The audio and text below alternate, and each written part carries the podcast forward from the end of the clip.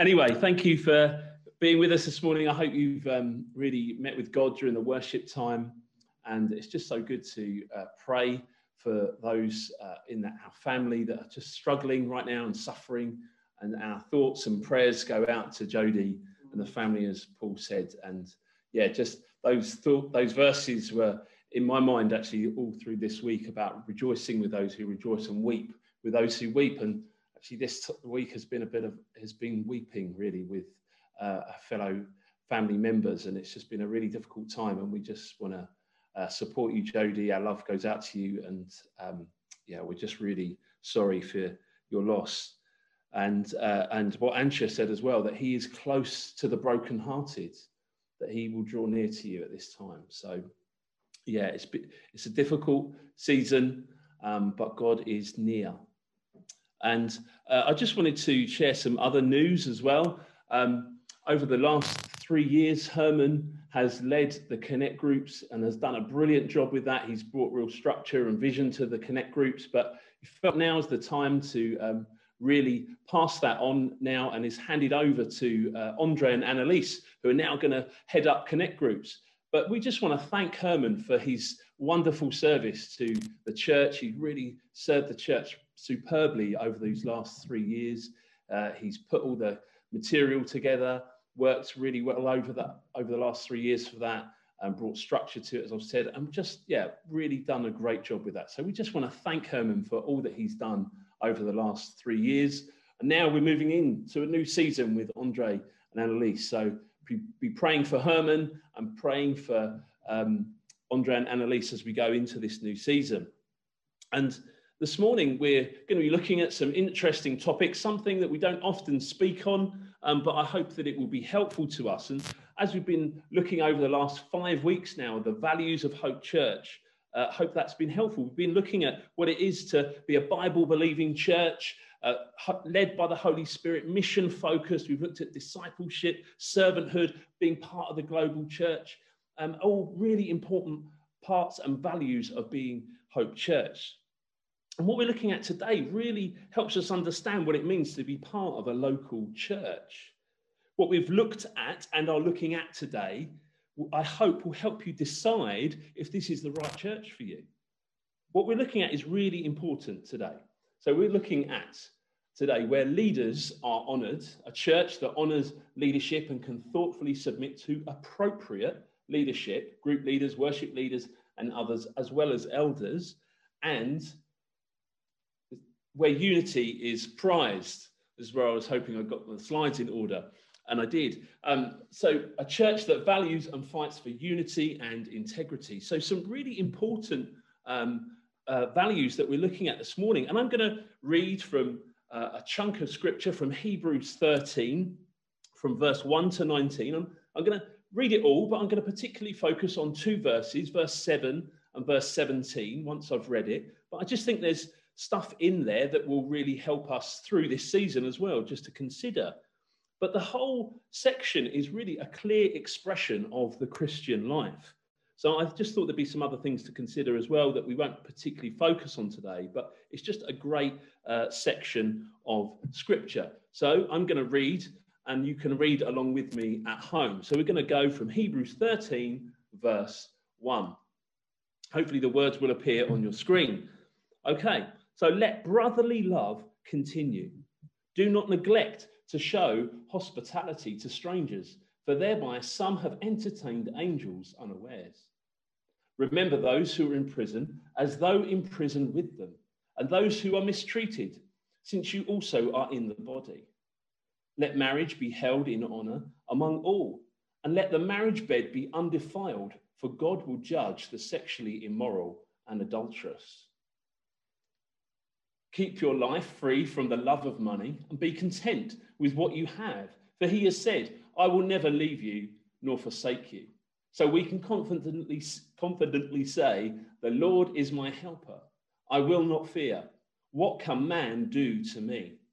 Verse 7 Remember your leaders, those who spoke to you the word of God. Consider the outcome of their way of life and imitate their faith. Jesus Christ is the same yesterday, today, and forever. Do not be led away by diverse and strange teachings, for it is good for the heart to be strengthened by grace and not by foods which have not benefited those devoted to them. We have an altar from which those who serve the tent have no right to eat, for the bodies of those animals whose blood is brought into the holy places by the high priest as a sacrifice for sin are burned outside the camp. So Jesus also suffered outside the gate in order to sanctify the people through his own blood. Therefore, let us go to him outside the camp and bear the reproach he endured. For here we have no lasting city, but we seek the city that is to come. Through him, then, let us continually offer up a sacrifice of praise to God. That is the fruit of lips that acknowledge his name. Do not neglect to do good and share what you have, for such sacrifices are pleasing to God. Obey your leaders and submit to them, for they are keeping watch over your souls as those who will have to give an account. Let them do this with joy and not with groaning, for what would that, for what would that be of that would be of no advantage to you. Pray for us, for we are sure that we have a clear conscience, desiring to act honorably in all things. I urge you the more earnestly to do this, in order that I may be restored to you the sooner. So, quite a, a chunk there of scripture, but uh, just some really helpful things in there, and a couple of verses we're going to, to really focus on. A church that loves leadership, that godly leadership is to be honored and upheld. God has put leaders in place in all sorts of levels in church and society, and that done well, we should rejoice in. There's two particular verses here on the leadership, verse 7 and 17. Consider the outcome of their lives and imitate their faith and obey your leaders. So, following Jesus, according to this, involves loving godly leadership and being glad that we submit to those who are in leadership. I think it's important to address that in our culture there is a general mistrust of leaders, but we are called not to mirror culture. We need to reflect God where there is submission within the Godhead. Jesus says, uh, Not my will be done, but yours. I only do what I see my Father doing. He's, he's submitting within the Godhead. He's submitting in his earthly ministry and for all time. And this helps us respond appropriately. I think the first thing people may struggle with is this topic of submission. And we will struggle with this today. When it says, Wives, submit to your husbands, it doesn't mean that men are better than women. Surely, if we think, though, if we submit to something, it means that they're better than us. But we have to understand that's not how the Bible talks about submission or how it views it. Submission between people who are equally valuable, equally God given, and God breathed. Jesus submitting to the Father, equal in the Godhead. And the, the model we have in our culture is often shaped uh, how our thinking is.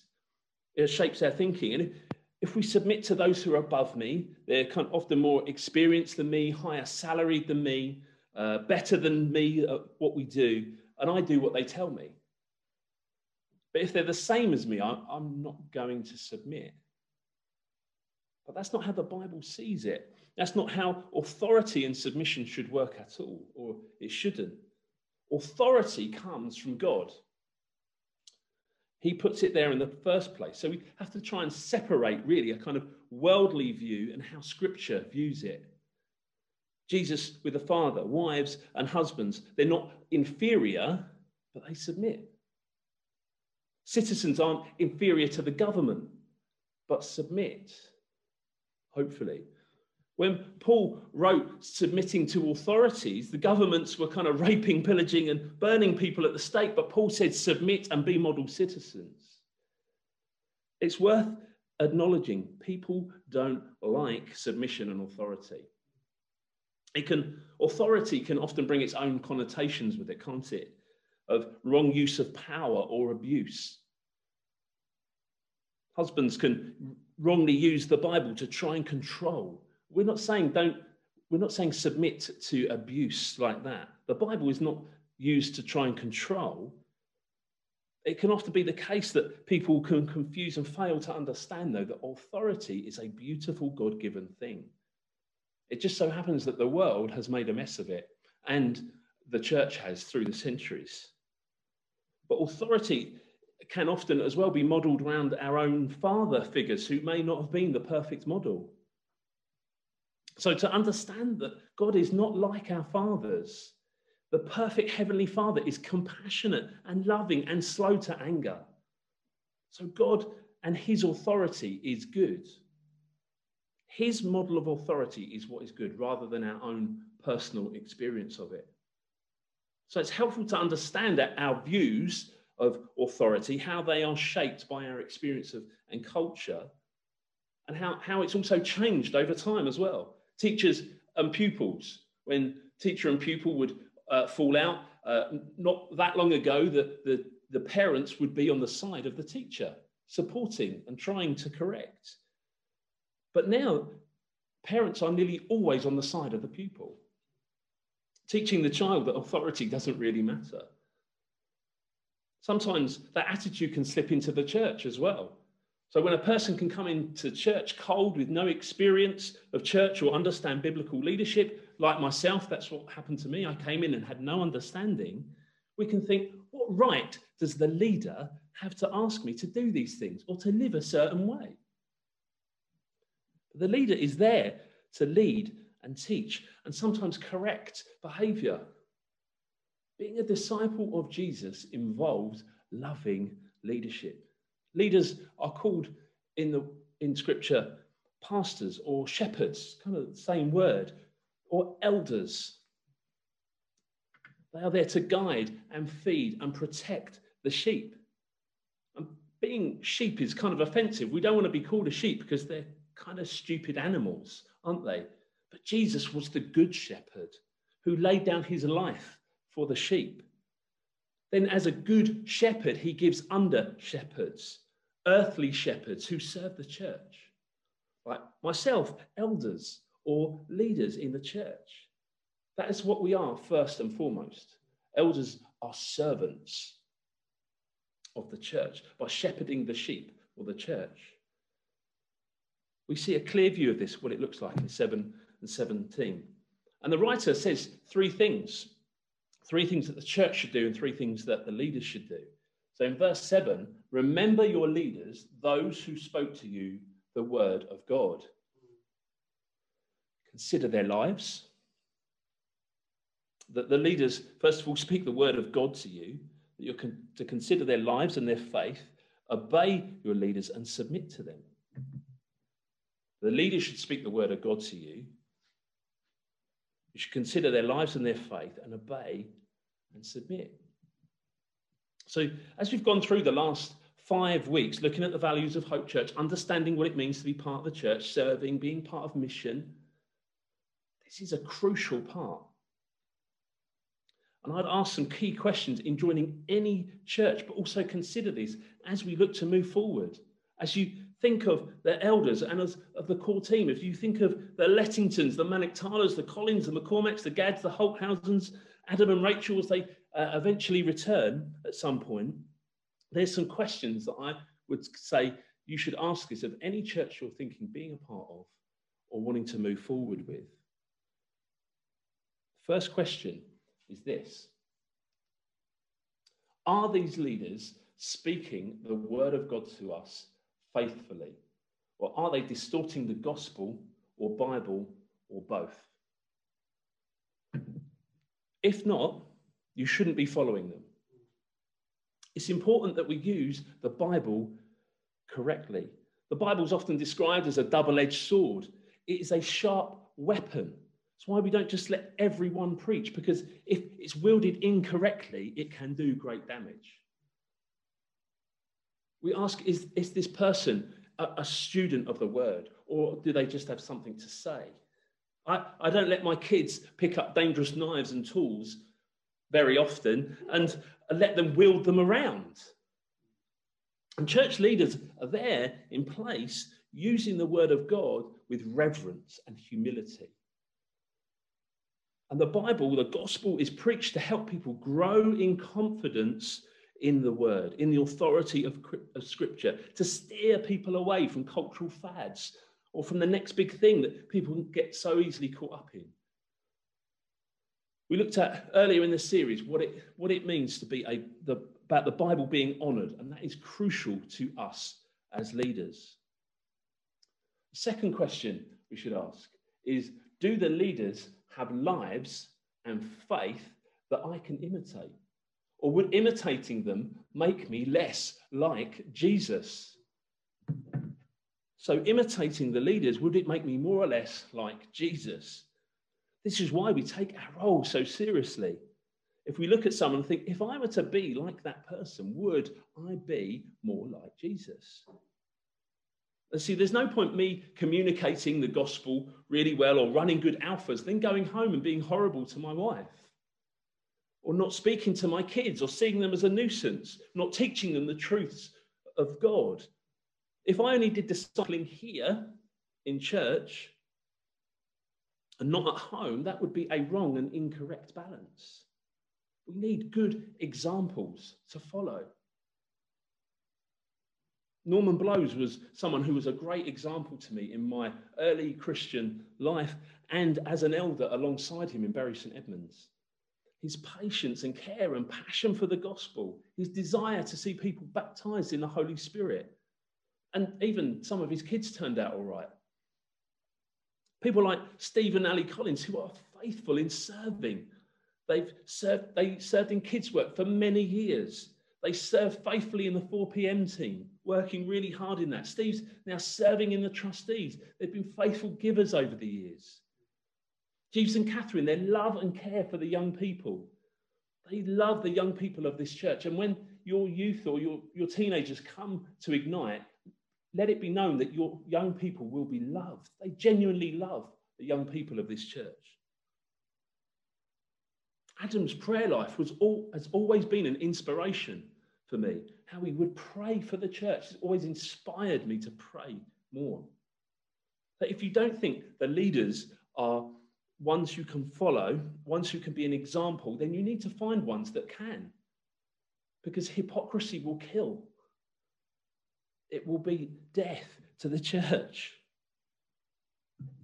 The third question I would ask is Am I prepared to obey and submit to the leaders and have them watch over me? Or am I going to submit to other leaders? Submitting should be done with joy and not with groaning. You might think, well, actually, I, I don't really want to obey or submit. I, I want to do my own thing. I don't really like this idea of authority. But the Bible actually says that we're called to submit. So you either do it here or you do it somewhere else, but we're called to be accountable. It's not really an option. And we're, we're pictured as members of a family, it's part of a flock. So if it's not here, if you feel like you can't do these things here, then be released but you need to submit somewhere. The role of leaders is to point you, to equip you for the work of ministry, to help present you mature in Christ. Point out if you are wandering off the path.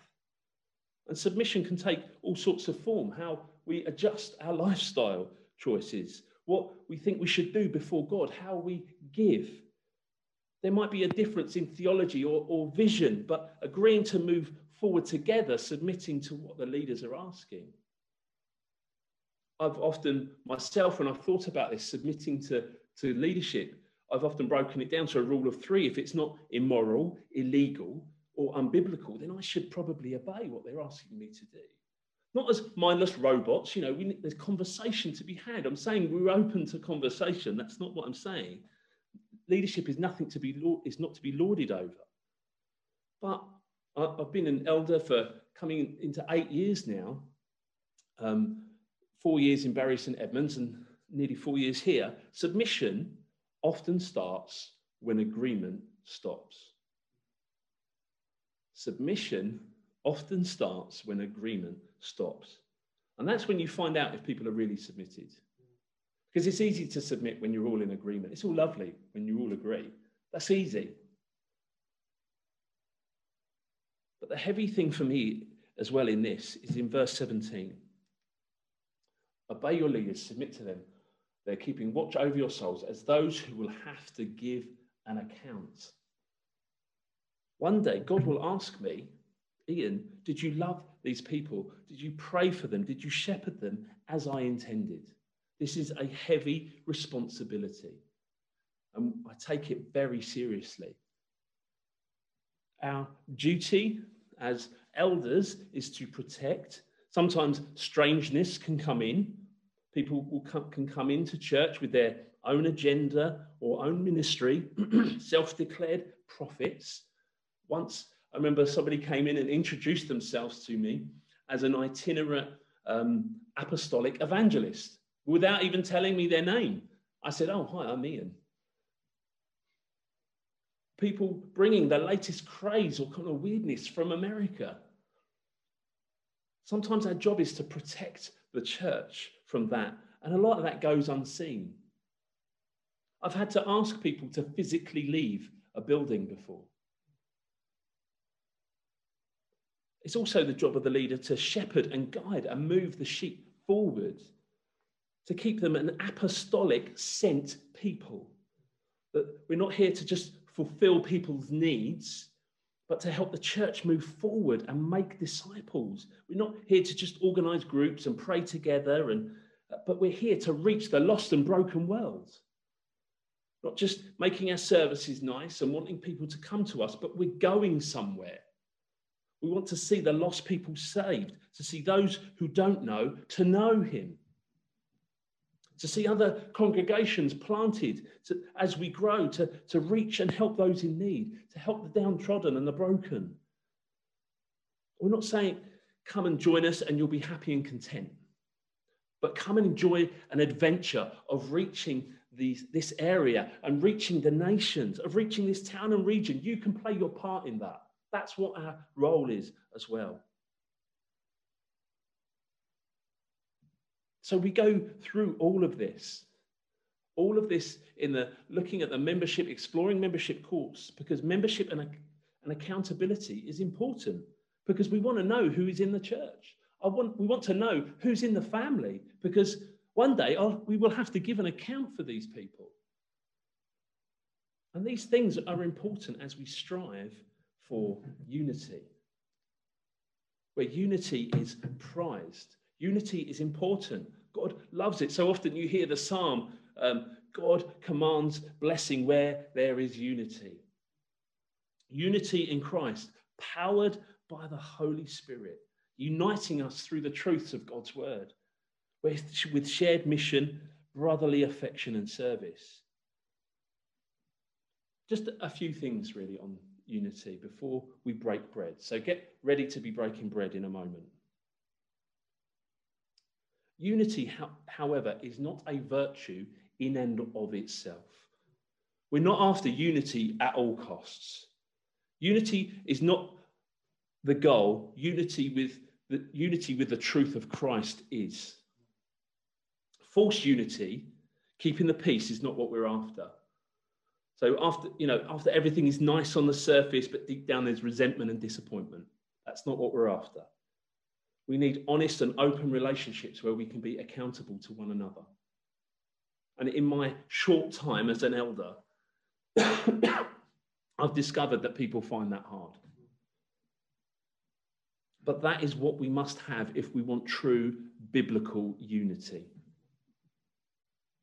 The family of God is a diverse group of people gifted to serve one another for the sake of a unified maturity in the faith to reach the lost and broken world. Sometimes that requires submitting, other times that requires dying to self for the sake of others. We're brought together, one in Christ, with our unique gifts, abilities, personal preferences, genders, ages, ethnicities, all because of Christ on the cross. Why don't you get your bread and wine as we're going to come and remember that now? All because of Christ on the cross, brought together because we were bought at a price. We have leadership because we've seen it in the self sacrificial love of the Good Shepherd who laid his life down for us. The good shepherd. Let's read this John 10 together. John 10 says, I am the good shepherd, from verse 14. I am the good shepherd. I know my own, and my own know me. Just as the Father knows me, and I know the Father, and I lay down my life for the sheep. I have other sheep that are not of this fold, and I must bring them also, and they will listen to my voice. So there will be one flock and one shepherd. For this reason, the Father loves me because I lay down my life, that I might take it up again. No one takes it from me, but I lay it down of my own accord. I have authority to lay it down, and I have authority to take it up again. This charge I have received from my Father. Why don't you, we just bow our heads for a moment? I'm going to pray. Thank you, Jesus, for laying down your life for us, your glorious, wonderful church. We are the body now of Christ, your hands and feet on this earth. Thank you, Jesus. You are the good shepherd. Lord, I pray for the leaders in this church. Help us be good under shepherds for you are the great shepherd. This is your church, Lord, your bride. And we want to follow you and be guided by you, Lord. We want to submit to you, King Jesus. So why don't we take the bread and the wine? And his body was broken for us. It was a ransom for many. So why don't we take the bread?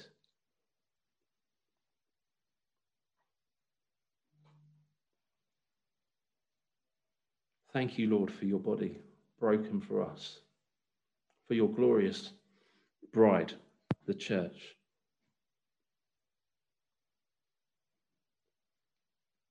Thank you that you were obedient, that you did the will of the Father.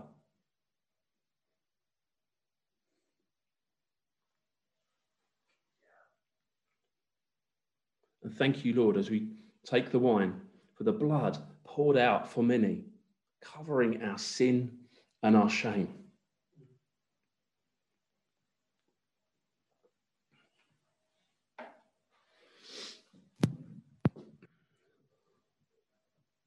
And as we take a moment to remember that, we're just going to return to some worship. And then after that, we're going to come back and go back into groups just to pray for one another as we remember that act of what we've just done, that physical act of remembering the cross of Christ that unites us together in one faith. So let's go back to Dave and Kate in worship.